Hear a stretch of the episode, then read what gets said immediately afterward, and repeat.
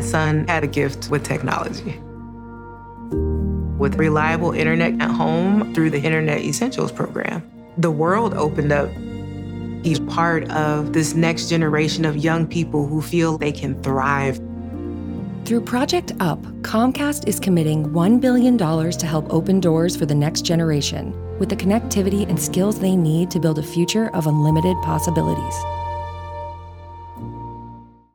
Welcome to the Pants Cast, brought to you by Lululemon, a show about all things pants. My guest is Matt James, former NCAA player and Lululemon ABC pant enthusiast. Hi, great to be here. Matt, tell us all about those ABC pants. The comfort? They're like the pants I put on when I don't want to wear pants. Versatility? You could wear these pants to a wedding, but you could also wear these to a cookout. And what about style? They're like if casual and cool had a baby. Well, it's clear why you're an ABC enthusiast. Pleasure having you and your pants on the show. Thanks for having us.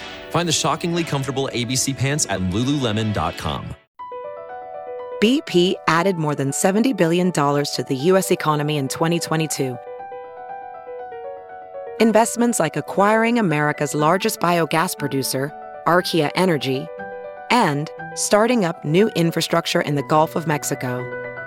It's and, not or. See what doing both means for energy nationwide at bp.com/investing in America. We got another day of NBA action. And with FanDuel, every night is a watch party. So it's time for your FanDuel crew to make their bets. So, what's the move tonight, gang? You know that new customers who bet $5 get $200 back in bonus bets if you win. Woohoo! We're heating up, fam. You just can't miss tonight. Bet all the stars with all your friends and make every moment more. Only on FanDuel.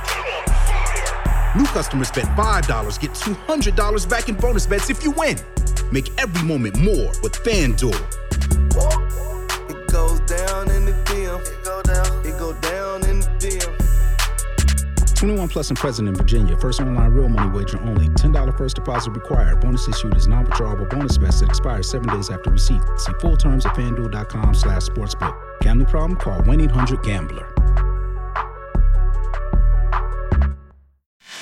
Welcome to the Strictly Anonymous Podcast.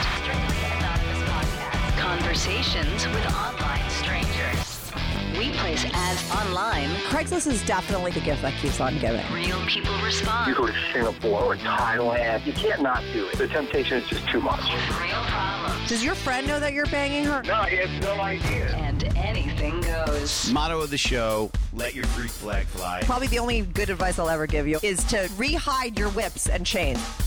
Here is your host, Kathy. Hi. Welcome to the Strictly Anonymous Podcast. If you haven't followed me yet on Instagram or Twitter, follow me at Strict Anonymous. If you want to be on the show, it's called Strictly Anonymous because everybody remains anonymous on my show. I change everyone's voices. I change everyone's names. I just want to hear your true story. So if you have a great, true, interesting, naughty, salacious story that you want to talk to me about, you could be on the show. Send me an email, strictlyanonymouspodcast@gmail.com, or go to my website, strictlyanonymouspodcast.com, and click on Be on the Show, or go to Instagram or Twitter at Strict Anonymous and DM me there. If you're listening on a podcast app, make sure to follow my show. If you're listening on YouTube, make sure to subscribe. Now, today, I'm just going to get right to who I have on today. Jamal. I love that Jamal listened to my show and was like, I'm going to be on that bitch's podcast, because he wanted to come on and talk about like prison sex. Like, he has been in prison. He was there for many years, and he wanted to talk about what really goes down in prisons when it comes to prison sex. But we talked about so much more because I'm just curious by nature. Like, I have to tell you, I did my show for 7 years and I didn't make a dime off of it. I was doing other jobs. I was a single mom. Like, it was just something that I did for fun because I love nothing better than to sit down with a total stranger and listen to their life story. I love hearing people's stories. And so when he emailed me, I was so excited to talk to him because there are so many things I wanted to know, not just about prison sex, but like everything. And I heard everything from Jamal. And I think it's such an important episode. I do my show because I do like to show the human being behind the fucking headline. There's like always a sentence about someone like, oh, a guy who was selling crystal meth that wound up in jail. Like that could be the headline, but you're going to hear that guy's story. And I promise you, when you hear that guy's story of what happened to him before he picked up crystal meth and how and why he got into jail, you will feel differently about him than if you just read the fucking headline. And I think that people always rush to judgment. They don't get the full story. I personally am the opposite of that. I always believe there's a fucking backstory. People don't pick up crystal meth for no effing reason, okay? People don't wind up hardcore criminals for no effing reason. There's trauma there. And we talk about his trauma, what happened to him. He was flamboyantly gay from a very young age. And it caused a problem in his family with his father. His mother wasn't there to begin with. He talks about all of that. I'm not going to give too much up because I really think it's important for you to hear the story. So he talks about the stuff that happened to him when he was younger and made him feel terrible about himself. He talks about how he got into crystal meth and how he got addicted to sucking dick. He was gay already. I mean, he was always gay, but he really got addicted to sex. He was doing adult bookstores and prostitutes and escorts. But then, like I said, he got into the crystal meth and then he wound up in the fucking slammer. And he talks about being in the detention center. He was there for a long time. And it's like a really interesting story because, I don't know, for me, I found out a lot of stuff that I had never heard about. What goes down in that detention center? You know, how is it set up? How is federal prisons different than state ones? He was in, what is that called? Solitary confinement when he first got in there and had to come off of crystal meth. And they don't even help you when you're in there. Okay, it's hardcore. I mean, brutal when you hear a story. But he's here to say that whole thing that happened to him and being in jail was really the best thing that ever happened to him because it did get him clean, but it was a tough process. Then he winds up in jail and he talks about all the sex he had there, all the straight men that he sucked their dicks, his roommates, the relationship that he had. He was there for like 5 years, okay? Then he talks about getting out, and you'd be a little horrified by what they do when they let you out of jail. I mean, they don't give you much money. I mean, he was like homeless when he got out, but 7 years later, we're talking to Jamal 7 years after he got out of prison, after being in prison for 5 years, out 7 years. And, you know, he's a manager of a restaurant. He's doing very well. But let me tell you, this was the first time he had ever spoke about all the stuff that he went through when he was younger, all the stuff that got him into crystal meth and busted to begin with. And I feel like he might have had a turning point on this podcast. I love that. I feel like he was ready to talk about it. And this is a guy that needs to be talking about it. And so it was his first time talking about it. And I think it was very healing for him. And I think you need to listen to the whole effing episode because it's so fascinating. His story is fascinating. Not just the sex stuff. There's a lot of sex stuff in the middle, but the before and the after. I love it. I love conversations like this. I always give them out as bonus episodes. The Mia one, I had one. Mia was kidnapped. It was the same kind of story like this. Less sex, but just as fascinating to me. I love human being stories. This is Jamal's story, and it's great. There's a beginning and a middle and a happy ending, which I like. You don't want to talk to somebody in the middle of their problem. You do want to talk to somebody when they're at the end and could look back and see the positives. Like I said, he's already at the place in his life that he could look back and say, that was the best thing that ever happened to me. And that's what's great. So anyway, I'm just going to get right back on with Jamal. This is the Strictly Anonymous Podcast. Hi, Jamal. Welcome to the Strictly Anonymous Podcast. How are you today? I'm doing good, doing good. Great to meet you. I've been just caught onto your episodes, and I saw the episode with the army guy where he was talking about being in the army, and I was like, yeah, I could relate to what he was going through in the army with dudes and stuff like that. So I was like, let me just give you a call about that. Yeah, because you emailed me and you were like, listen, I was in prison and I'm going to tell you the truth of what actually goes down there. This isn't about the army. You kind of like related to it because of what happened to him in the army, but you weren't in the army. You were in prison. No, Yes, I was in prison. Yeah, which I love because not that I love that you're in prison, but I love, you know, I haven't never had somebody come on and really talk about the truth of what really goes down there. So I'm very curious of hearing your whole story. Yes. So where do you want to, I want to start with this. I got to tell you, I had a first one of my first questions that I thought of when I got your email, because whenever I get emails from guests, like I already have questions in my head from their emails. You mentioned the word gay and I was like, I wonder, was he gay before he went in or did you come out that way?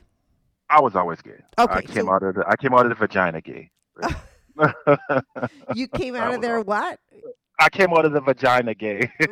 I have never been with a female, never been in a relationship with a female. I'm a gold star. You're a gold star gay. Okay, I love it. Okay, Jamal, so let's start off with how old were you when you went into jail? Tell me what happened, if you don't mind telling us why you went to jail. Oh, it was distribution of a controlled substance. It was drug charge, but what gave me the most of the time was there was a gun involved. So you had a gun on you at the same time? No, there was a gun in my apartment when they raided me, and I refused to give up the person who it belonged to.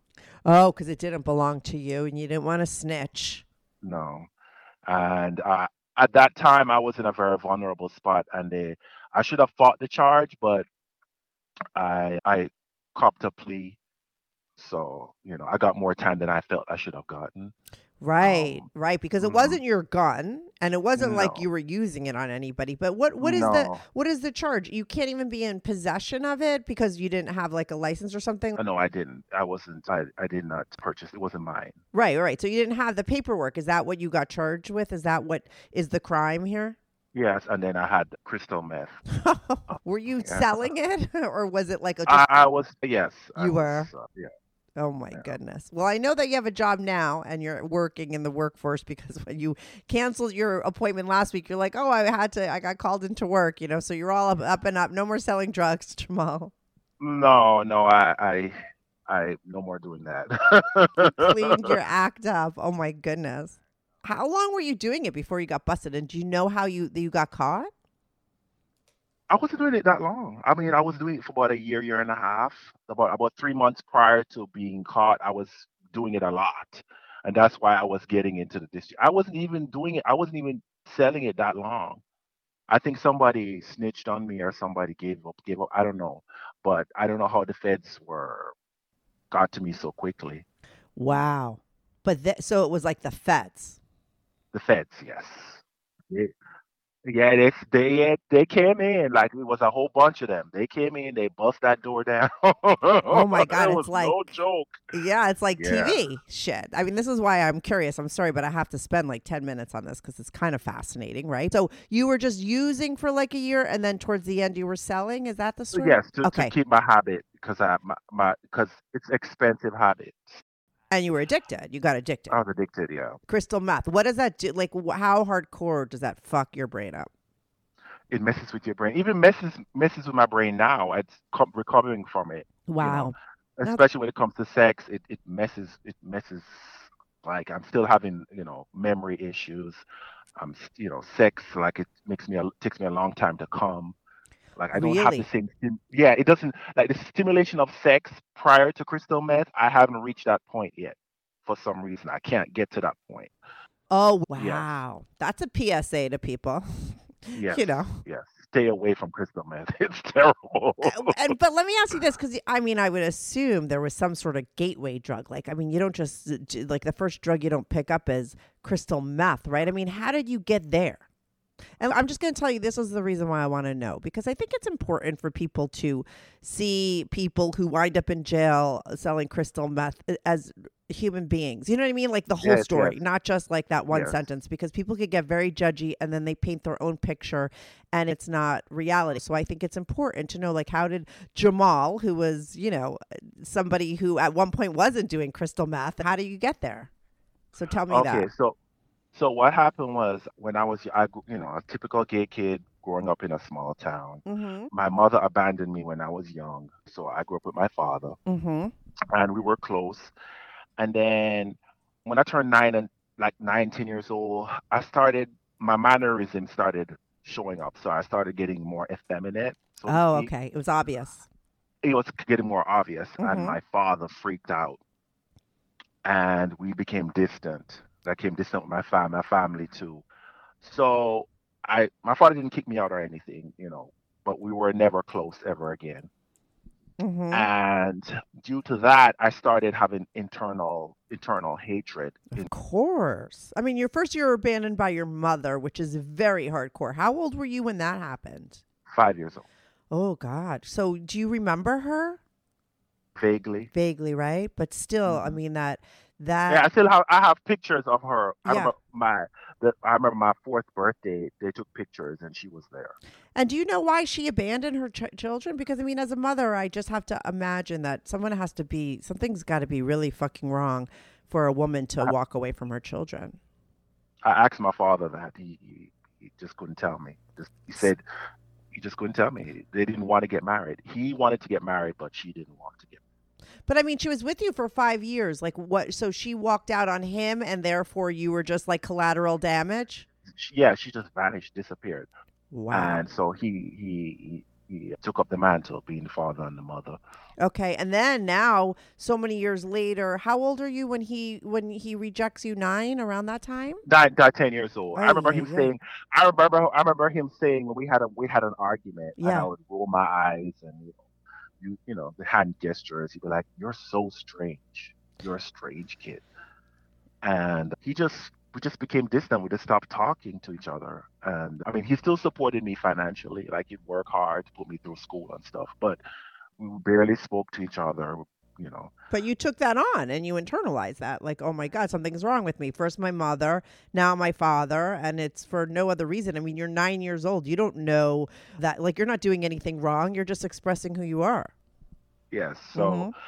I had a lot of internalized hatred. I did not want to be gay. Mm-hmm. I felt like I disappointed my father. Mm-hmm. So in college, so during that time, you know, like my mid-teens and stuff, I had opportunities to have, you know, sex with other guys. I turned them down because I did not want to affirm my sexuality. So I did not lose my virginity until I was 21. Okay. And I lost my virginity to a prostitute. I wanted to, my first time, to be controlled. So I paid money, saved up some money. I went to college. I didn't finish college, so I got a minimum wage job, and I saved up my money and I got a prostitute. So I was planning to lose all my virginity, my oral, anal, and it was part bad, part good. The bad part was I chose somebody with an 8-inch cock. It was huge. And if you're going to start doing anal sex, you're going to, you know, want something a bit smaller. So that wasn't working. I'm not particularly an anal person. Yeah, yeah. You're not a bottom. Not a bottom. So it was very painful. Didn't enjoy that. But what I did enjoy was sucking dick. I tell you, I took to sucking dick like a duck to water. I was like slobbering, eating that dick. God. The guy was kind of shocked too, because he was like, this is your first time? I was like, well, yeah, my first time. I literally had him coming in minutes. Wow. So after that, I became literally a cock whore. BP added more than $70 billion to the U.S. economy in 2022. Investments like acquiring America's largest biogas producer, Archaea Energy, and starting up new infrastructure in the Gulf of Mexico. It's and, not or. See what doing both means for energy nationwide at bp.com/investing in America. Mm-hmm. I couldn't afford prostitutes to do that, so I started going to bookstores. I went sex parties, and I became... The thing about me is I have an addictive personality. So if I find something that I like, I'm going to go full bore. I'm going to go all the way, not just halfway, all the way. So I started being very promiscuous. And the moment that changed my life was, changed that whole trajectory was my father died. He got killed in a home invasion. Oh my goodness. Like murdered. Got murdered, yes. And come to find out that I wasn't allowed to go to the funeral, and he had written me out of the will. Oh. So I got nothing from him. Wait a second.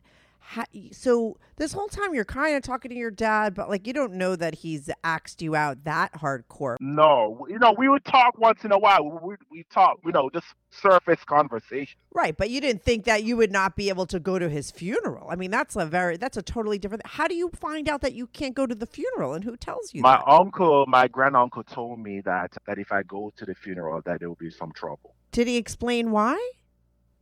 Yeah, but I'm homosexual. Like. In my community, yeah. The neighborhood I lived in, yeah, being gay is the worst thing you can be.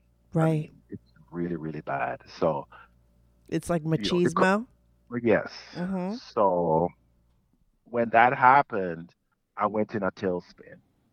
And horrific. That's horrific. Yeah. So did you have brothers or sisters? No, I'm the only child. So you were not even allowed to go to your dad's funeral, and he had written you out of the will. Yes. So I got nothing from him. So I went into a tailspin. And when I used to usually go to these sex parties, they usually have drugs. Mm-hmm. And I was like, I'm not touching it. Right. And then this night, I saw the drugs on the table. And I was like, what is that? And I knew what it was. I said, crystal meth. Oh, so it was crystal meth first time. Wow. Okay. Yeah. And I said, you want to try it? I was like, yeah. I was like, I didn't give a fuck. I just didn't care anymore. I didn't care about anything anymore. And I tried it. And let me tell you something. This is not an endorsement, but I'm going to tell you what the feeling the first time taking it is. I've never felt so high in my life. I've never felt all my troubles disappeared. I'm not a very social person. I remember I had a lot of internalized hatred, as I told you before, so I wasn't very confident. Yeah. But the crystal meth just made me feel like a hero or something, or just like I could do anything and everything. And I had confidence, and I walked with my shoulders back, and I just felt like this wonder drug that solved all my problems. And of course, it made you more horny, and you were able to last longer and stuff. So it started out as like a weekly thing. I'm only doing it once a week, just once a week. Mm-hmm. That's it. Mm-hmm. Then that escalated and escalated and escalated until the point where I was doing it every single day. And it was chasing that first high. It's always that first high you're chasing, trying to get back to that point. And the lows keep getting lower and lower and lower. And so when I would come off the crystal meth, mm-hmm. along with the self-hatred, along with the depression, that compounded the coming off the crystal meth. So if I didn't do it, I probably would have, I would need more, because if I didn't do it, I probably committed suicide. How bad I was. Right. The only thing that gets you out of feeling bad from not having it is by having it again. And that's the vicious cycle that you can't fucking get off of. Get out of. Yeah. So it got worse and worse, to the point where I just couldn't afford to have it anymore. How expensive is it? Like what like how much you pay for that? Like what is it? Like a bag? Is it a vial? I don't know anything about crystal meth. It's a bag. Well, at that time it was like I'll be spending close to $100, $150 a day. So a bag is like $150? Yeah. Wow. Mm-hmm. And how long does that last you, one bag? Like, does it get you high? And, like, how long is the high for? The high is probably like a day. Oh, right. That's a long time. Mm-hmm. But then you develop tolerance. And then, you need more and more. So my habit was going up to like $200, $300 a day. And I'm working a minimum wage job. I can't afford it. I'm paying rent. Yeah. But you need it. At this point now, you need it. Yeah. Mm-hmm. Yeah. It's not just a matter of wanting it. It's needing it. Mm-hmm. So I had a family member who was dabbling in dealing drugs, and I hooked up with him, and we started doing that to help pay for my habit. Mm-hmm. Yeah, and it wasn't that long.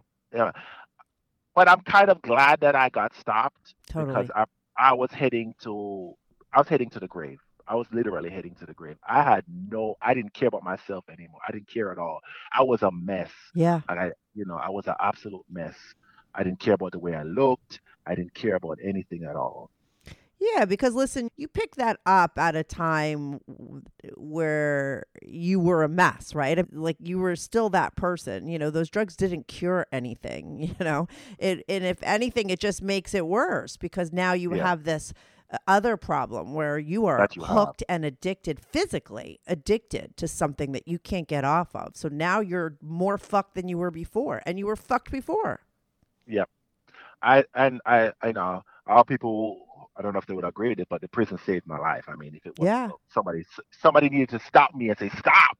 Yeah. Stop. Yeah. It's called a bottom. Listen, in the rooms, they would say that's a bottom, and that was your bottom. And, any addict could look back, any addict that's successfully sober, and anybody that gets successfully sober, they're always 10,000 times better than they were when they were using, So everyone looks back at that bottom as the best thing that could have happened to them. It's not easy. It wasn't easy. I'm sure you didn't look at it that way. I love that I'm talking to you so many years later that you could reflect back and explain that, probably that minute those feds came in, you were like, fuck, this is the worst day of my life. But it wound up to be the best day because it did save you. And that's amazing. Yeah, because if it didn't happen, I probably would have been dead. Because I was taking a lot. I mean, I was doing too much. Right. So wait, but were you like sleeping? So walk me through that morning. I was sleeping. There was a knock on the door. I was groggy. Mm-hmm. So I didn't answer immediately. Mm-hmm. And then knocked again, bam, bam, bam. I was like, what the hell's going on here? Yeah. What's going on? And I walk to out the room, and then I hear bam, bam, bam. And then I hear the door busted open, and I'm like, oh, shit. Put my hands up, I'm like, oh, my God. They come inside, and they have guns, and I'm like, oh, my shit. God. And then this guy with like a detective type of guy, he pulls me to the side, and he takes me outside. And then he shows me the warrant, and he says, we're going to search your apartment. They were searching the apartment. Even before he gave me the warrant, they were rubbing into my apartment. And he was talking to me, and I knew enough to say, don't say anything at that moment. And he says he's going to, he's going to have to take me in. They got a bag, the bag with the stuff, and they're rummaging through it and stuff. And so I didn't see the end portion because they took me to the police car. Mm-hmm. They cuffed you, read you your rights, all that stuff? Yes. Uh-huh. And then they took me down. And it was embarrassing because everybody in the apartment complex was like, what the hell's going on? What's going on? Yeah. It was embarrassing. But I got in the police car, and they took me to the detention center. Mm-hmm. And they put me in solitary confinement. Oh, my goodness. Yeah, that was, I would say those first 2 weeks in prison was one of the worst times of my life because I was coming off crystal meth. Right. So you're detoxing. I'm detoxing. Not only that, I'm stuck in this small cell. They put me by myself, luckily. Mm-hmm. And it had a shower in there. Mm-hmm. And so I didn't leave. I was in there 24/7. But they don't help you medically, like, at all? I mean, because I... No. They don't give a crap about you. Wow. That's pretty fucked up because you're physically, I mean, I don't know. I've heard of like opioid, like, or fentanyl, people get off of that. Like they have to be sometimes hospitalized, I mean, like how coming off of crystal meth, like how hardcore was that in that solitary confinement by yourself? No help, no medication, no nothing. No medication, no nothing. I was in so much pain. Like my bones were aching like my body was screaming for the high. Yeah, of course. I couldn't sleep.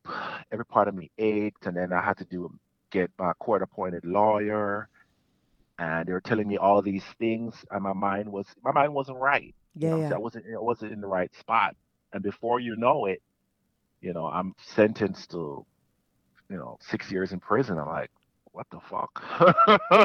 Right, because that's at that time that you're like so out of it and coming off of it that they also tell you about the gun charge too, and you don't. Yeah, they're telling me I'm looking at 20 years in prison, and you're being told that if you don't sign this, you're looking at all this time in prison. I didn't know. I didn't have anybody to call. Nobody. I had really had nobody. Yeah. So that's what happened. But solitary confinement, like you're just stuck in it. Like I have claustrophobia. Like that's why I would never do anything fucked up because I can't wind up in jail. Like I would flip out. Like I can't handle not being in control. Oh yeah. It was torture. Like after the second week, I begged, it's called the captain. He controls the captain to get me to general population because I couldn't, I was going insane. Right. I was losing my mind. And I begged him to take me out of solitary, to put me in general population. Why were you in solitary confinement, by the way? Because you were detoxing? Yes. Oh, okay. Yeah. I was acting erratic in there. I was being kind of crazy in there. Right. Screaming, agony, pain, flipping out. Yeah. So they just lock you up by yourself. This is why you never want to do anything wrong because, you're not treated well in prison. No, it's not. They don't care about you. You're just a number to them. Right. So you begged to get put in general population. And he listens? Yes. About a day after, you took me out and took me in general population. Okay, so let's go through that. Okay, so the way the prison is, it's like a high-rise, and it has pods, different pods. So I was put in a pod. It was like about 60 or 70 rooms. And each room, they had two-man cells. So you had your toilet, you had your bunk beds. And it was, I'm telling you, this is a federally funded facility. Yeah. Okay. State-funded facilities are not that nice. State-funded facilities, they cram everybody into one area and stuff. With the federally funded, it's a little bit nicer. Uh-huh. So when I got there... They put me in with this guy. It was this older Latino guy. And I remember the second day that I was there and I was standing by the balcony looking over the pod. And this guy walks up to me and he started talking to me, saying that, he probably figured that I was new. You could tell, in prison we call people who are new fish. Mm-hmm. He thought I was fish, and he started talking to me, telling me, it's going to be okay, and da da da da da da da. But the red flag was when he said, "If you need anything, let me know." Okay. That is something that's a red flag to me because I've heard, like in prison, there's this thing guy called the booty bandit. Okay. The booty bandit is a professional criminal who is, connoisseur of male ass. They love male ass. That's why they call him the booty bandit. Uh-huh. And what they do, they don't take it from you with a knife or anything like that. They take it from you with finesse. They have the finesse game where they're able to get you either into debt with them or they finesse you out of your pants, so to speak. Mm-hmm. And they're very charismatic. They come up to you, then, you're in a very vulnerable spot. Of course. So, and they see that, and they're usually the first ones that come to you and talk to you and try to, get you with them. So I remember one time, it was a couple of days after, his roommate, he had his own roommate, I had my own roommate. His roommate moved out. He comes in my room, and my roommate's out. He's working out. He comes in my room, and he's like, "Oh, my roommate has moved out. I want you to move in with me." And I said, I like my roommate. He's like, then he starts playing with his dick, and he's like, I want you. I want you. I was like, no, no, I'm not doing this. Yeah. So I turned him down, and then he left me alone after that when he realized that, he was going to go nowhere with me. But the first time I hooked up in prison was my second roommate. So when my first roommate moved out, my second roommate, he was an older Latino. He was like a mid-40s, early 50s Latino dude. And he became friends with the neighbors, which were two other Latinos. So they would come in the room and they would cook. Cook? Where's the fucking kitchens? In your room? Yeah, no. We had microwaves. Oh, wow. So what they would do, they'd get the rice. Yeah. They'd get the rice. And they would fry that we got sausages in commissary, like I don't know what to call them, man. Sausage chorizo and sausages. Yeah. and they would fry those in the pans, plastic pans, and they would make rice. We can, you know, get the water, hot water, and you make the rice that way. And then they mix it together with, they had seasoning in the commissary, mix it together. And it's actually pretty good because they would give me some, and it was actually pretty good. So they would cook for you. This is your neighbors. They'd come back next door. They'll come. So all three of them would be in the room, and they'll be talking and stuff. Now, I noticed that the two neighbors would always be staring at me and looking at me, you know, with those hungry eyes, you know, those eyes, those glazed look eyes. Yeah. And I noticed that. But I didn't notice that from my roommate. My roommate was not giving that vibe. He was not giving, you know, he was married, you know. Quick question, and I remember exactly where you are. We'll get right back to it. I just want to know, like, in this prison, because you're someone that was selling drugs. Are you in a place with other people who are doing the same sorts of things, or are you in there with like people who murdered people and all kinds of criminals? Okay, so the thing is, state and federal are two different things. Yeah, state crimes are usually rape, murder, right. Those are more intense crimes. Yeah. Federal prisons is more white collar, right? Drug dealing, conspiracy, right. Drug dealing, and stuff like that. So the criminals in the federal prison, yes, some are gang members and are tough, but federal section is usually the criminals are a lot better, so to speak, quote right. Unquote, so better. In a weird way, when the feds knocked on your door, it was a lot better than the cops. Than the state knocked. But the thing is that the state gives less time. Oh, but the conditions are worse. Feds give more time, but the conditions are better. So, you know, you have to, you know, that's the way it works. Okay, great. So get back to your story. So your roommate's not giving you the googly eyes, but the other two guys are. Mm-hmm. So I wasn't picking up anything from my roommate. So one night we're locked in after count, and he's in the upper bunk, I'm in the lower bunk. He comes off the upper bunk. He's sitting in a chair because we have a chair in the room, and we're talking. And I'm laying down. He's sitting there, and we're just talking normal stuff.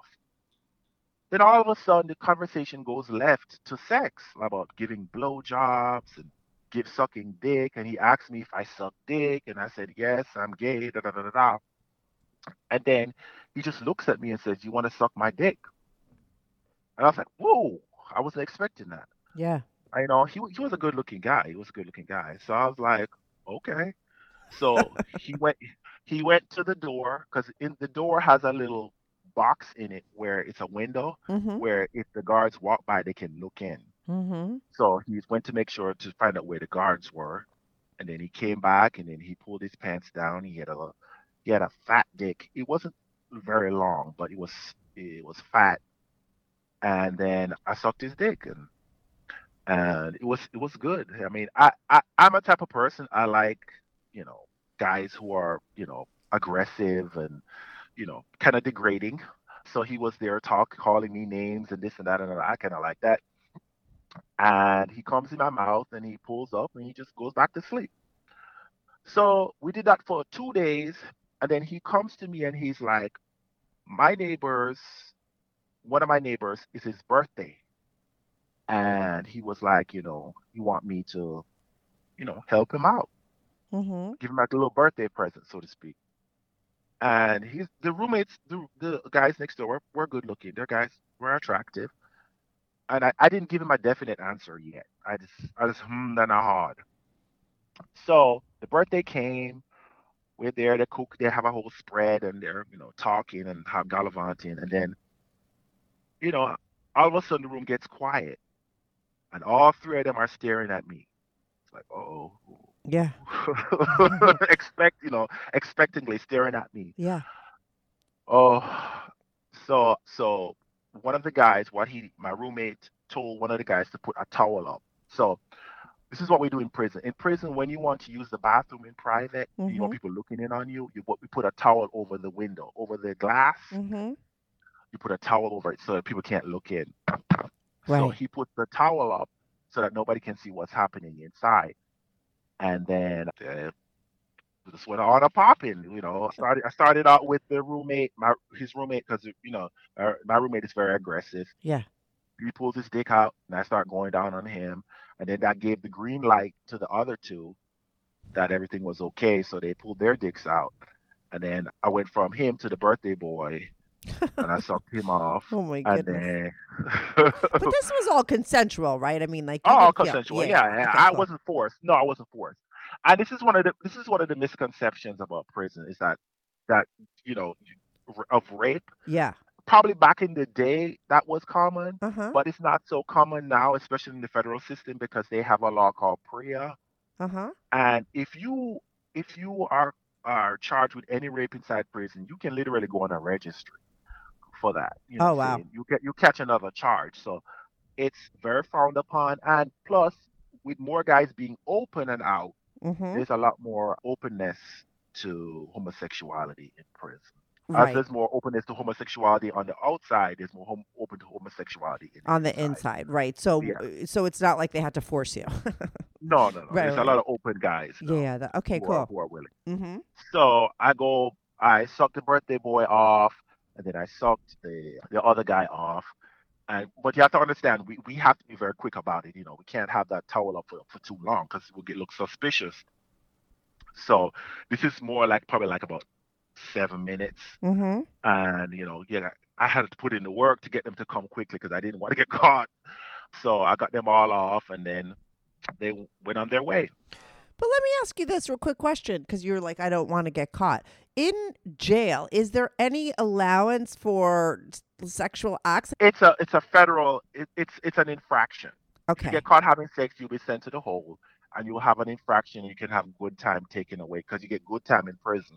Right. Good time will be taken away from you. So it's an infraction. Okay. And you're sent into the hole. So I didn't want, because I wasn't sentenced yet. So I didn't want any more time tacked on to my or anything like that. So I wanted to be very careful. So I didn't want to get caught. So I made sure I made quick work of those dicks. And got them on their way. Yeah. And we did it one more time until me and my roommate got in an argument. And we got in an argument, and then he moved out. And then he moved in next door because one of the neighbors got shipped out. Right. And he lived with that dude. And we never hooked up after that. He left probably a week or two after that anyway. Right. So we never hooked up. After that. After he moved out, I literally had the place to myself. Good thing about being gay in prison is that you tend to get the room by yourself. Why? Because in prison, if a straight man goes in a room with a gay guy and doesn't want to be moved out, they're fucking. You're what? They're fucking. They're considered fucking. If there's a gay guy in the room with you, you're considered fucking that gay dude. Oh, I get it. So they don't like this. They don't want the stigma attached to them. They don't want the stigma attached to them. So a straight guy would come in my room. Yeah. And then the whispers would go around to him and say, "Oh, that's a gay dude in there, it's a gay dude." And he'd move off real quick because he didn't want this deal. So I literally had room to myself too. So, like, listen, this is what people should know. Like, if you wind up in prison one day, pretend and you're not gay. Just pretend you are. You'll get the room to yourself. Get the room to yourself. Yeah. Yeah. So, I was able to get a couple guys in. So I hooked up with a couple guys who come in. Let me ask you this, because someone on the outside, you always have those conversations with people. Like, if you were in jail and there's no women around and you're stuck with a bunch of guys, wouldn't you let a guy suck your dick? I mean, that's like the question that we would ask straight guys. I mean, what's the most irritating thing? Because I watch a lot of prison YouTubers, right? Yeah. And they lie. Me and my homeboys, we don't do that gay shit. Oh, yes, they do. That's what I'm asking. Yeah, that's what I want to know. Like, given those circumstances, like, they can't. There's no pussy around. There's no girls. They're in there for years. Do they eventually, suck a dick or let a guy suck their dick? I would think so. Yeah, most definitely. If your man is in prison, there's an 8 in 10 chance he has messed with a dude. Right. There's a highly likelihood he's messed with a dude. Yeah. I know all these people be like, not my man. My man. My man is straight. Not my man. Right. Yes, your man. Yeah. And they might be straight, But because they're in jail and there's nothing else around and their sex drive is still normal, they, you know, what are you, like, I don't know. I understand it. And a lot of gay guys in prison believe that they're doing it because they're attracted. No, they're not attracted to you. You are a walk-in fleshlight. That's all that you are to them. Yeah, they need to get off. They need that release. And they're tired of using their hands. They want something warm and they want something wet. Listen, probably a part of some of those straight guys might have been, you know, had some tendencies, and some of them maybe not. But even the one that's not, I think maybe after time, depending on how long they're in there, they might cross that line just because. And it doesn't mean anything. It just means that, you know, they couldn't, there was no other options. Yes. There's this thing. You don't have to be attracted to somebody to have sex with them. Right. Because if that was the case, then there would be no prostitution. You know what I'm saying? Yeah. Prostitution couldn't work. Especially with men. I think men are more wired that way, more so than women, especially. Uh-huh. So, you know, come on. I think a lot of guys would, in that situation, even the straightest man, you know, if he's like locked up and he can't get anything, after a while, I think maybe he'd wind up. It's an interesting, I'm going to do a poll after this episode just to ask what guys think. And I think that, listen, some guys may be like, no fucking way, but you just don't know unless you're in that position. That's how I feel. And they will never admit it. Right. Never on God's green earth. They will never admit it. Yeah, you're right. They'll never admit it. So don't bother trying to ask them because they'll never tell you. Yeah, so go on. So I just wanted to tell you about different races. Yeah. Like with blacks, it's more undercover. Oh, with really? Whites, it's more whites. It's more a little bit more acceptable. Mm-hmm. But with the Latinos don't care. We had what we call a Puerto Rican bus that came in. Because there's a federal prison, the federal detention center in Puerto Rico that flies to where I'm at. And they distribute Puerto Rican criminals into different prisons in America. So the plane came, called the Puerto Rican plane, comes in. It's a whole bunch of Puerto Ricans. Mm-hmm. Let me tell you something. They don't give a fuck. They hit on you. Like, they will hit on you in front of everybody. Dirty birds. They whistle. They whistle at you. They whistle at you and say, hey, mama. Oh, yes. They whistle at you. They don't care. Yeah, I think it's a very sexual culture now. I don't know. Yeah. Right? Yeah. So there was a whole bunch of Puerto Ricans that came in, and I probably serviced half of them. There was this one guy I want to talk about. Oh, my God. He was real skinny. He was like about 20 years old, young kid. He got caught carjacking, and he got like a 15-year sentence. Oh, my God. For stealing a car at that age? Carjacking. Yeah, he was part of a gang, some gang. Oh, God. And he got caught up, and I felt so bad for him. But he was pursuing me hard, like really hard. He would, like, when I walked past the showers, he would show me his dick and all that nonsense. Oh, he one of the most. Oh, my God. So he comes in my room, right? And I put up the towel. And I get on my knees and I pull his dick out. Oh, my God. It's one of the most beautiful dicks I've ever seen in my life. It was so long, but it was long and it fits in the mouth perfectly. And then he had these huge balls. Humongous balls. Right. And I was sucking that dick. And I didn't want to stop. Like, and he comes and then he would come by every single day until they shipped him out. Mm-hmm. And then there was this other Puerto Rican guy. He was so pretty. He had blonde hair. He was brown. He had blonde hair, and he had green eyes. It was so pretty, like a GQ model type. Yeah. And I would service him too. I mean, it was they just don't care. It was like my room was literally walking in and out. And all the guys knew what was going on. Right, of course. Word gets out. They didn't care. Right. Didn't care at all.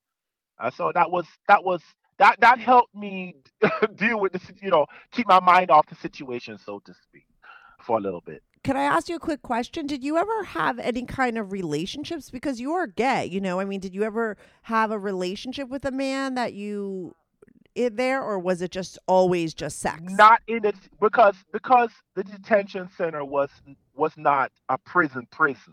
Yeah. People weren't there for years. People were just there for a couple weeks or a month. Oh, but remember, you were there for years. No. I wasn't there for years. No. This is where I was getting sentenced. Oh, my God. All this sex and you haven't even been sentenced yet. I haven't been sentenced yet. Oh my God. So how many dicks did you suck before you were sentenced? Probably like 15 or 16. Okay. So the detention center is linked to the courthouse. So they take you whenever you go to the court, they just take you right across to the courthouse. Yeah. And so this is the place. So it was transitory. It wasn't like there was people there for years. So that's why, you see one guy for 1 week and then he's gone. And you see another guy for a month and he's gone. Or, but you eventually wound up in a federal funded prison, because I felt like we were talking before about the difference between state prisons and federal prisons. No, yeah. So you have state lockup and then you have federal detention center. Oh, okay. This is a federal detention center. Okay. Detention center. Yeah, whatever. Okay, yeah. Keep going. Sorry. Oh, yeah. Yeah. So I got sentenced. And then once they sentence you, then they assign you to a prison. How long were you sentenced for? 6 years? 6 years. Okay. The first taste of rare bourbon you finally got your hands on. That's nice. At Caskers.com, we make this experience easy. Caskers is a one-stop spirit curator with an impressive selection of exclusive, sought-after, rare, and household names in the realm of premium spirits and champagne. Discover the top flavors of the year now by going to Caskers.com and using code WELCOME10 for $10 off your first purchase. Get $10 off your first purchase with code WELCOME10 at Caskers.com. I was assigned to a prison, and then they send you to the prison. That's where other stuff happened. Oh, okay. But, so I got sentenced, and then I got assigned to a prison, and I was shipped out. So I went to a low security prison. So this prison wasn't a penitentiary like you see. It was more of a lower security for lower people. Yeah. And when I got there, I'll tell you what was funny though. When you go to prison, walking into the prison, people are watching you, and they're watching you to see whether you're from the same neighborhood. They're watching to figure out what your crime is, or they're looking to see whether you're gay. Mm-hmm. And I didn't think I was out here, showing off or anything. And I walked pretty straight. But by the time I got to my room, the first thing my roommate asked me was, "Are you gay?" I was like, "My God, not even a hello, not even a how are you? Are you gay?" I was like, "Damn, they got me real quick." Yeah, I didn't even say a word. I didn't even speak. Yeah, everybody knew I was gay. The whole town knew I was gay. Yeah, yeah. Well, your father knew when you were 9. I mean, you said you, so I don't think you could hide it. Jamal. So I thought I could have at least. Speak first before they realized. But everybody knew. And I didn't hide it. I didn't, because I knew I couldn't. I just couldn't. So, yeah. So I was in prison. They call gay men girls. So they call me the new girl on the pound. Mm-hmm. And that's where everything started. So I'll tell you one of the relationships I had. It was the first relationship I had. It was the strangest one. I was in a strange relationship. So it was the second day I was there. I went to Chow, the dining hall, and there was a guy staring at me. I'm eating my food. There's a guy staring at me hard. And I look up, and it's this white dude. He is like a little short. He has a bald head, muscled up. He has tattoos from his neck all the way across his body. And he has the most piercing blue eyes you will ever see. Mm-hmm. And he's just staring at me hard. I mean, this guy has a mean face. He's, he's a mean-looking person. Yeah. You saw him on the street, you probably cross the street. So he's staring at me hard. And I'm like, oh, my God. Why is he staring at me that hard? Now, based on his tattoos, I didn't think that he would be somebody who would be interested in me. So I brushed it off. I ignored him. He was living in the same pod that I was living in. He was in the upstairs. I was in the downstairs. And I started noticing that he would come by the area that I was. I'm like, what's going on here? And then I started noticing that everywhere that I was, he was there. And he would be staring at me. He started stalking me. Mm-hmm. Right? So about a couple weeks after, because I was trying to get myself situated in the prison. I was like, "Why is this guy looking at me like this?" I said, "I'm tired of this. So I'm gonna find out what's going on." So I'm walking the rec yard, and he's sitting in the middle of the rec yard, and he's staring at me. So, I walk by him, our eyes meet, and he licks his lips. I know what I do. I lick my lips back. I was like, so what now? What now? What now? So he moves his head and points his head to the rec bathroom to meet him there. So I was like, okay. So he walks to the rec bathroom. I walk behind him because we can't go together because he'd be suspicious because I'm openly gay. Yeah. So I go to the rec bathroom. There's two urinals. He goes to one urinal. I go to the other. And then he hands me a letter, and he tells me to read it.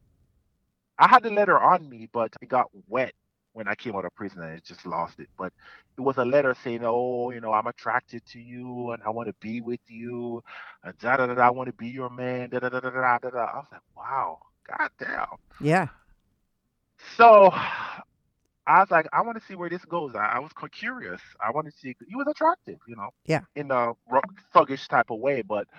So I wrote him back and I said, I don't know how this works, but let's see what happens. So he writes back and tells me to meet him on Friday in the rec bathroom. Now, Fridays in the rec bathroom, Fridays in prison is movie night. The prison gets CDs, like the DVDs, the new release DVDs. Mm-hmm. And so everybody's watching movies. So nobody's working out. Nobody's in the rec yard. Everybody's got their popcorn and watching movies. So the rec bathroom is empty.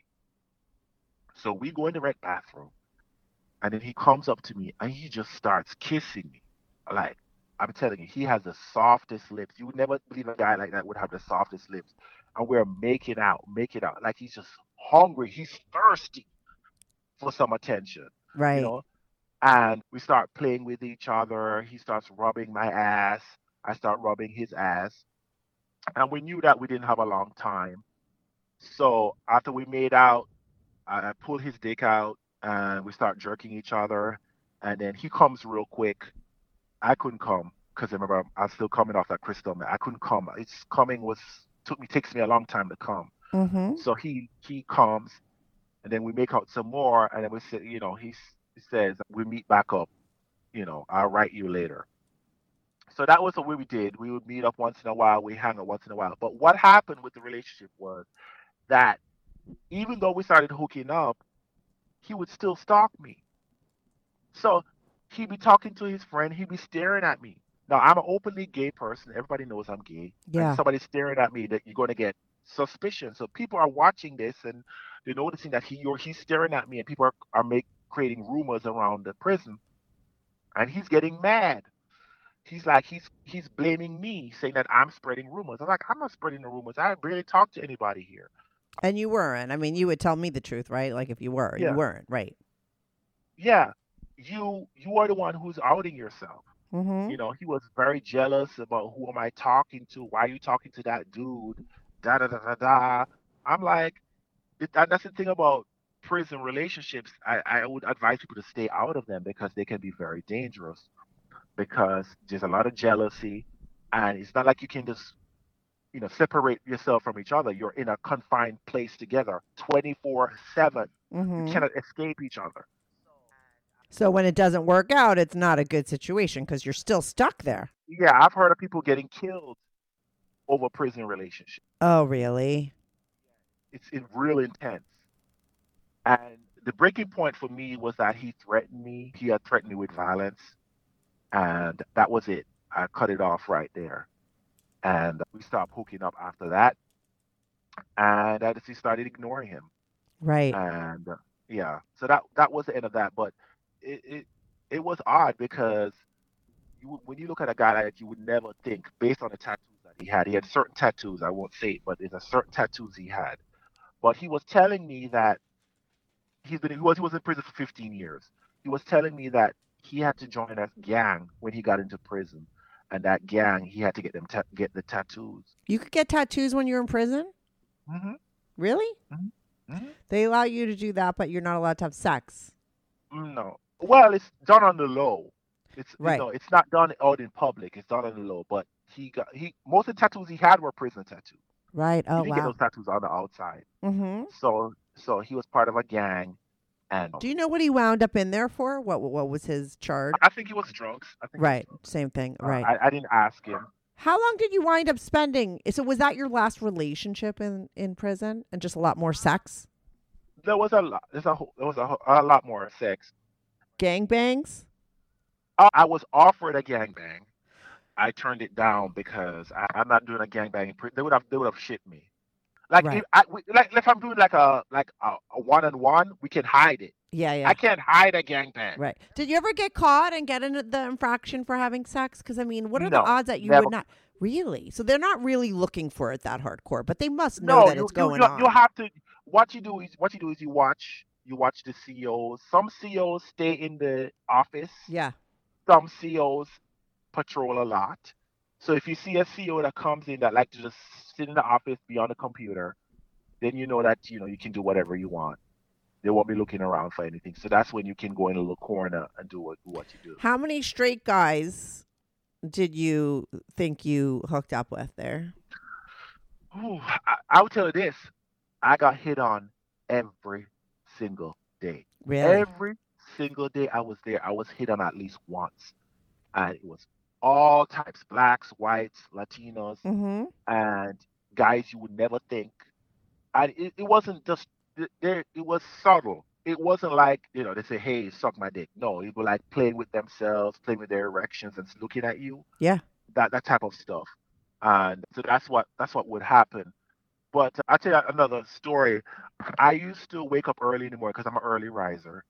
And to help me with my coming down from crystal meth, I drink a lot of coffee. Uh-huh. To help, because it's a stimulant. Yeah, they have coffee in prison. Yeah, that coffee, mm-hmm. yes.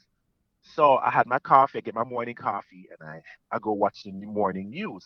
Usually, like at this time, nobody's awake or anything. So this one guy comes in. This was the first time. One guy comes in, kisses across from me, and he pulls his dick out and he starts stroking. I'm like, God damn, I'm looking across and he's stroking. Not looking at me, he's not staring at me, he's watching the screen. The news. He's watching the news. He's stroking to the news. Stroking. And then all of a sudden, he gets up and he shuffles over and he puts his dick in my face. Mm-hmm. It was a nice dick. I'm not going to deny it. So I put it in my mouth, and the moment I put my mouth on it, he starts coming. And he comes all in my mouth. And then he pulls his dick, pull his pants up, zip up, and leave. Right. And would you believe it? Every single day for about 2 months after, that's what we would do. I'd come in, watch the morning news. He'd come in, sit across from me, jerk, jerk, jerk, just walk up to me, and then the blast is coming in my mouth. He would never talk. We have never spoken to each other. That's what he would do. Yeah, I was interesting. Like, this is the strangest thing ever. Yeah, but it worked for both of you. Kept doing it. Yeah, kept doing it. It was nice. He had a nice dick. Right. I would love to suck it, but he would never let me. Like when I tried to walk over to him, he would tell me, "This move over there, go over there." He would never let me touch him. He would never let me. He would just blast his cum down my throat, and that's it. Right. That's probably a guy that's straight, that doesn't, and is compartmentalizing it, in his own way. And those weird rules and boundaries made it okay for him. Everyone sort of frames things the way they need to in order for them to do things that maybe aren't cool. I don't know. Did he seem straight? Yeah, he was straight. Yeah. I'm pretty sure he was straight. He had female pictures on his wall and stuff. So right, there sure you go. Ay. Hilarious. Yeah. How long did you wind up staying in jail? Because you're sentenced for 6 years, but you always hear people, good behavior. I did a year and a half in the detention center, and then I did the rest in the actual prison. Oh, okay. That's why I was confused with the detention center. I'm thinking you don't spend that long of a time because you said you don't, but you were in there for a year and a half. Yeah, because I couldn't post bail. I didn't have any money. Oh, okay. So most people only stay in there for a week or something, like you said, because they do post bail? Yeah. Or like if somebody gets a really low sentence, like a couple months. Yeah. They just keep them there. There's no sense shipping them to a prison. So they just stay there until their time is served. So you served a year and a half in the detention center, which goes towards that 6 years. And then you go to prison. And how long were you there for? For 4.5. I'm sorry. I got a year off. So okay. That means I had 72 months. So you served 5 years total. Okay. So you wound up getting a year off for good whatever behavior. Good time. Yeah, good time. 85% off. 1 year you got 5% good time. You sucked a lot of dicks. I need to know what happens when you come out. It was rough. Yeah. I'm not going to lie. Yeah. It was rough. I was homeless. Mm-hmm. I was sleeping in parks. You know how much they gave me when I got out? How much? $20. Wait a second. Oh, my goodness. So they keep you locked up for 5 years. You have no way of generating money or doing anything, correct? Like there's no way to work in there and build or nothing, right? No money making opportunities, nothing. So you're stuck there. You don't make a dollar. They throw you out onto the street when you're done, and they're like, here's $20. What is the $20 for? I mean, why do they even give you 20? It's so rude. Like, you just don't give anything. All they give you is a train because you go on the Amtrak. Okay. And Amtrak, and then $20, and then you're on your way. And you got to go show up to probation office. Right. So you walk out of prison, and there's nobody there to help you. You have no family anyway before. So you walk out to nobody. You could get to go to the train station. You get on a train, and where the fuck do you go? I was homeless. Wow. Luckily, I got in touch with one of my cousins. Uh-huh. And she took pity on me, and she took me in. And she's my lifesaver. Like, we're close like this. She took me in, and she literally saved my life. Right. I was in a bad place. I was walking around, I was sleeping on buses. Sleeping on park benches. Like I was walking on with just one bag on my back. Right. Where do you take a shower? Where do you brush your teeth? Nowhere. Like you can't do anything. I didn't take a shower for weeks. Wow. It was rough. I was like, I wanted to go back to prison. That's how bad it was. Of course. Yeah. That's how bad it was. So she took me in, and I was able to get back on my feet. I was able to work. I had to work hard. I had to do jobs, mop floors, clean toilets. Do stuff that I didn't want to do. Mm-hmm. But I was like, I'm not going back to that dark place. Yeah. That place anymore. How long ago was that you got out? How many years ago? About 7 years. Oh, okay. So it's been a long time. It's been a minute. Yeah. So you were able to, so you lived with your cousin, you took odd jobs, whatever you could to get your self out of that hole. Right. And then like, do you have a career now? And I try to get a career, but it's hard when you have that record that record on you. Yeah. So I'm a manager at a restaurant. Okay. So the restaurant I started out at. Uh huh. It was actually my first job, and then I moved up the ladder. Oh wow. Okay, so you just got in there as like a busboy or someone, like you said, cleaning the fucking toilets. Yeah, and then I worked my way on up to become a manager. So whenever you go on a job interview, you know, if they do a background check or something, or do you have to by law put it on your resume? Like I tend to put it on there because I don't want to get a job and then they fire me because they find out, right? So you just put it straight up. I just tell them straight up what I did, and I try to explain to them. But the only jobs that I could have gotten, other than that, is like warehouse jobs. Yeah, I'm not into big in warehouses. I'm not big in lifting up big boxes. And but I would assume like working in a restaurant and managing a restaurant is a great career. That's something, and I think that's great that you were able to work your way up. I mean, that restaurant took a chance on you. You let them know what your deal was going in, and they were cool. Yes. Mm-hmm. Yes. And it's a job. I mean, I'm on call 24/7. Any problem, I have to go in. That's why I had to cancel on you. Anybody calls out, I have to go in. Oh, you're right. That's what I mean. That's how I knew you were like working now. And how old are you now, Jamal? I'm 41. Now, have you had any relationships on the outside now? I haven't. I've been working a lot. I don't know. When it comes to the sex is the part that's my problem. I'm having erectile dysfunction. Issue. Yeah. Dysfunction. Mm-hmm. And I never had that problem prior to crystal meth. I don't know what's going on. And mm-hmm. it's it's something that I'm trying to work on. I'm trying to figure out what is causing the problem. I don't know if it's the crystal meth that has damaged something. I don't know. Yeah. That's interesting. Now, do you get any kind of insurance through your gig or no? Yes. You do? To my restaurant? Yes. Yeah. Oh, that's good. Mm-hmm. Oh, that's good. So you need to go to the right kind of doctor for them to figure out, maybe get your hormones checked and stuff. Yes, because I don't know what's going on. And it's and I try. I can get it up, but then when they, a guy is trying to get me to come, I just can't. I just can't get over the hill. Like I can't reach the hill. Mm-hmm. Was it that way in prison? It was that way. It was always that way, right? After crystal meth, I have never been the same. Yeah. Never been the same. Yeah, that's interesting. Mm-hmm.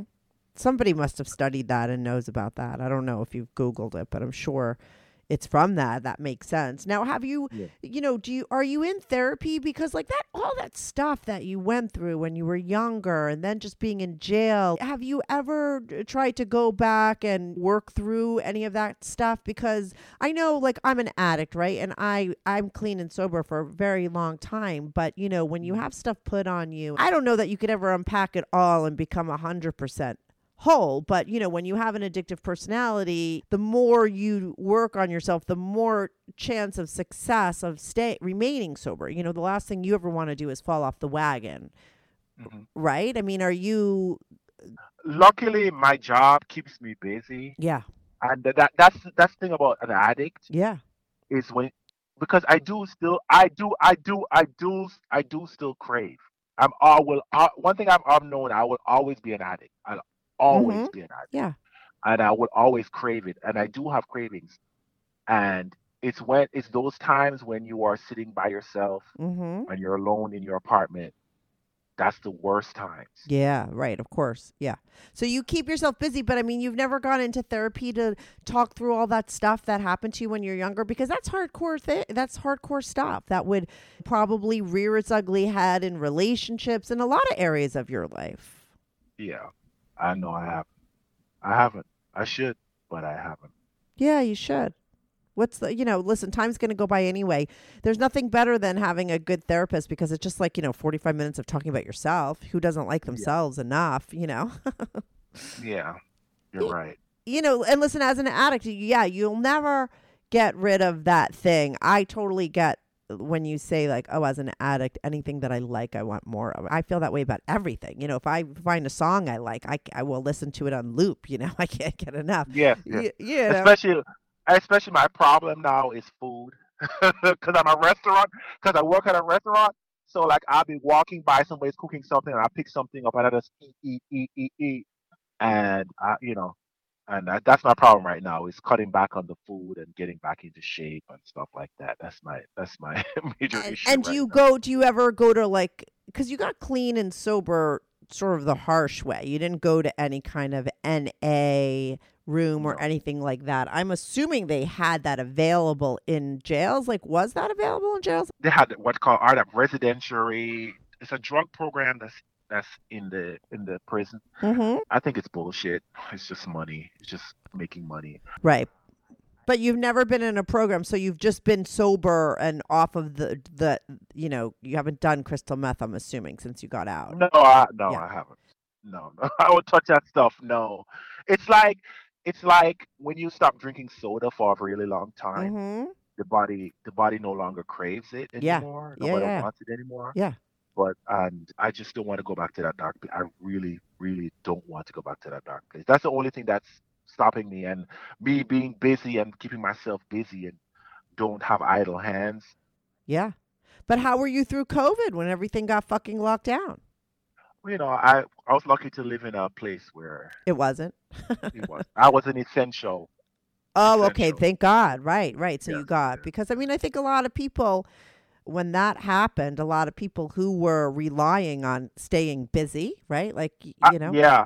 And I know a lot of people who fell off the wagon. Yeah, of course. Yeah. Of course. Because if that's what's keeping you on the wagon, COVID was such an extreme thing, but it took away all of that from so many people. And I just think, no one's ever done the studies yet, or we don't hear about all the people that killed themselves and fell off the wagon and all that because of those extreme circumstances that we all went off. So thank God you didn't. But I think what you need to do so that in case your restaurant closed or there ever is a time in your life that your distractions get taken away, you should really be working on, you know, just filling a little bit of that hole inside of you and working on that stuff that led you to crystal meth, you know, because that was a lot of stuff that was put on you when you were really young, and it will only help you to work on it. Like I said, I don't think anyone could become 100% perfect,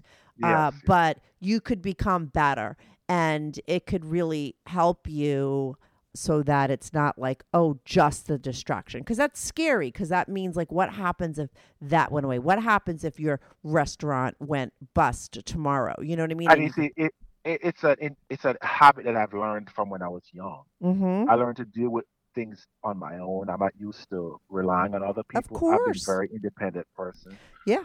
So it's a habit that I, you know, it's very hard to break. It's very hard to say to yourself, like, I need help. I get it. Yeah, it's not a good feeling for a child who was abandoned that decided I can't trust anybody except myself. Like, that's all I have. I get that. When I remember exactly where I was when I realized that I had to quit drinking, and it was the most disgusting, awful, shameful feeling I ever felt, because I, like you, was someone that was like, I don't need help. You know what I mean? Like, I got this. Uh-huh. Like, most people are very hardened that way, you know? So feeling that vulnerability of knowing that you're in a place that you need help is not comfortable. And I get that. But everybody, just so you know, everybody in life has help. You don't have a family, a close family. Most people have that. You don't have brothers or sisters. You don't have a lot that other people do. So it's not like you need more help than anyone else. Like you but everyone could fucking use it. You know, why wouldn't you go out? You have insurance. You go out and get yourself a fucking therapist. Talk to somebody just about your shit. Yeah. Seriously. Yeah, definitely. I should definitely look into that. Definitely. Yeah, it'll only help. I mean, I think, like you said, it's going to prison saved you. You've been 7 years. Are you clean and sober, or do you drink and stuff? Like, but you just don't do that. I'm not a big alcohol. I've tried alcohol. It's not my cup of tea. Okay. Mm-hmm. It's not my cup of tea. It's more of a depressant. It makes me feel worse for some reason. It doesn't make me feel better. Yeah. It makes me feel worse. Crystal meth was the one thing that made me feel. Right, you like that. Better. Don't ever take opioids, okay? Like, don't ever, if you wind up in the hospital with a leg injury, don't ever fucking take that shit. Yeah, you know? I've heard about that, yeah. Yeah. It's hard. And as an addict, you'll get that feeling of like, oh my God, I feel like a normal person. I feel happy like a normal person. Like, this must be like how normal people feel. You know, you could understand why people get addicted to stuff like that. So you always have to be careful, I feel like, as an addict, to make sure you never wind up back there. I think it's amazing that you've been out of, you know, prison for 7 years. I think it's amazing that you worked yourself up and you're managing a restaurant and you are clean and sober. And I would just say to you that you should definitely... Everybody at some point in their life needs a little therapy. Everybody. Okay, I'm sorry, because every human being is flawed, and we all have imperfect parents because everyone's imperfect, and we all have things put on us that we could work through. And that you really had some horrifying things happen to you besides the prison. I'm talking about that's why you wound up there, okay? Like, people don't wind up as criminals and all these things and hardcore drug users needing to do crystal fucking meth to check out because they had happy lives, okay? People do that because they want to be numb the fuck out because they had really bad shit happen to them. Massive trauma that you needed that much. I dated a couple guys that at some point in their lives did heroin, and these were people that you could trace back to like a really bad thing that happened to them. You know, you don't want to be that numbed out if you're a happy person. You know, it's equal to the amount of trauma that was put on that person to begin with. So I think you want to work on that. Why not? It is only gonna, like I said, help you and make you more secure that you never wind up back where you were ever. And I think, you know, you're right in looking at that as the best thing that ever happened to you, you know? No, I knew I wouldn't have made it because I was spiraling. Yeah. Really, I was spiraling. Yeah, but yeah. This is what I think. I just think that sometimes, like, you know, when we take the drugs out, there's like we were, like I said, you weren't doing those drugs or spiraling just because of the crystal meth. It was all the stuff that happened before. So that's the stuff that I think now you should tend to a little bit, because it will only help you. And like I said, everybody could use a little help, and everyone does have help. You're right. You know, so don't feel bad about it. It's not a weakness. It's a strength, and it could only help you. But I think you've already done amazing on your own, you know, so keep me posted. I love this. I could talk to you in this story. You know, I wanted to get all of it, because a lot of the other stuff besides the sex that's going down is like fascinating to me, you know, and just your personal journey. I think all of it was super interesting. And when I got your email, I was like so excited to talk to you, because I knew it was going to be this kind of conversation, which is my favorite. It just got so many layers to it, and it's about so much. I think it is very important to see people, like I said, somebody that was selling crystal meth and wound up in fucking jail and was sucking dick as a human being. Like, what? Who are these people? There are stories. There are backstories, and I think it's important to tell. I tell you this: you're the first person. I haven't spoken about this. My whole prison experience, my whole past. I haven't spoken with anybody about this. You're the first person. Oh wow! Wow. Even my own cousin, like, you know, we don't talk about it. Right, but you need to. And I bet you anything you're going to feel better when you hang up for having talked about it. You need I do. I actually feel better. I feel like a load has been lifted. Like, of course, I love that. It makes me feel like emotional. Like, I love that. That's what you need. You need more of that. And what I always say to people when they're like, oh, blown away, and like, oh, that was something I never talked about that. You know, the fact that you decided to call into my show meant that you're at a place where you are ready to talk about it. I'm just the first step, but there's something in you that's shifting, and I believe that you need to keep doing that, because how you felt talking to me is you should do that once a week. That will really change your life, and I think that you're ready for that strictly because you decided to call in. Yeah. I don't believe it was a conscious thing, like, oh, Kathy's going to make me talk about my past. I think you just thought you're going to talk about prison sex, you know, but we went there and got all that other stuff, and that's important. And, you know, when you're what the second healing point of this is going to be is when you hear your story back, when you hear your story as a third person, you're going to be like, why won't I give Jamal, that little kid that got abandoned by his mother and abandoned by his father right now? He's like, why wouldn't I help that kid? That's a little boy inside of you. You're the adult. Go help that person. When you hear his story, which is you, but that's another part of you and another time, you're going to want to fucking help that guy, and you should. And I think it's going to be very powerful when you hear it back.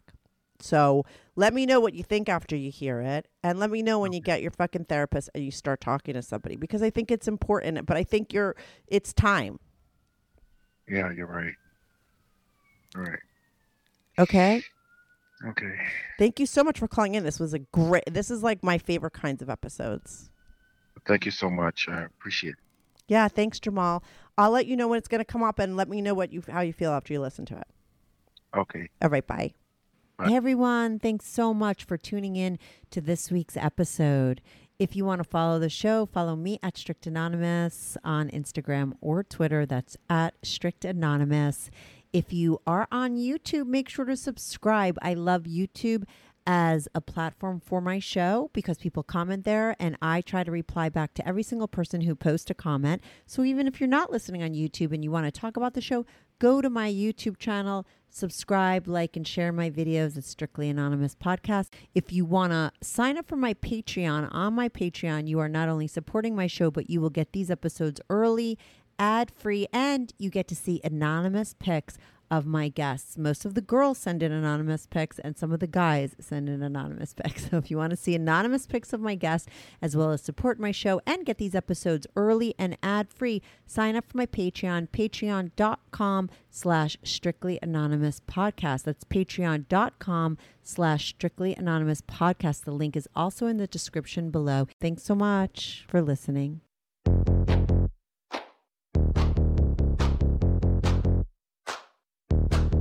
Do you have a story, lifestyle, or situation you can't talk about to anyone? Or do you just want to let your freak flag fly and be on the show? Well, Strictly Anonymous wants to hear from you. Send us an email, strictlyanonymouspodcast@gmail.com, with your story and your anonymous name. And remember, everything is strictly anonymous.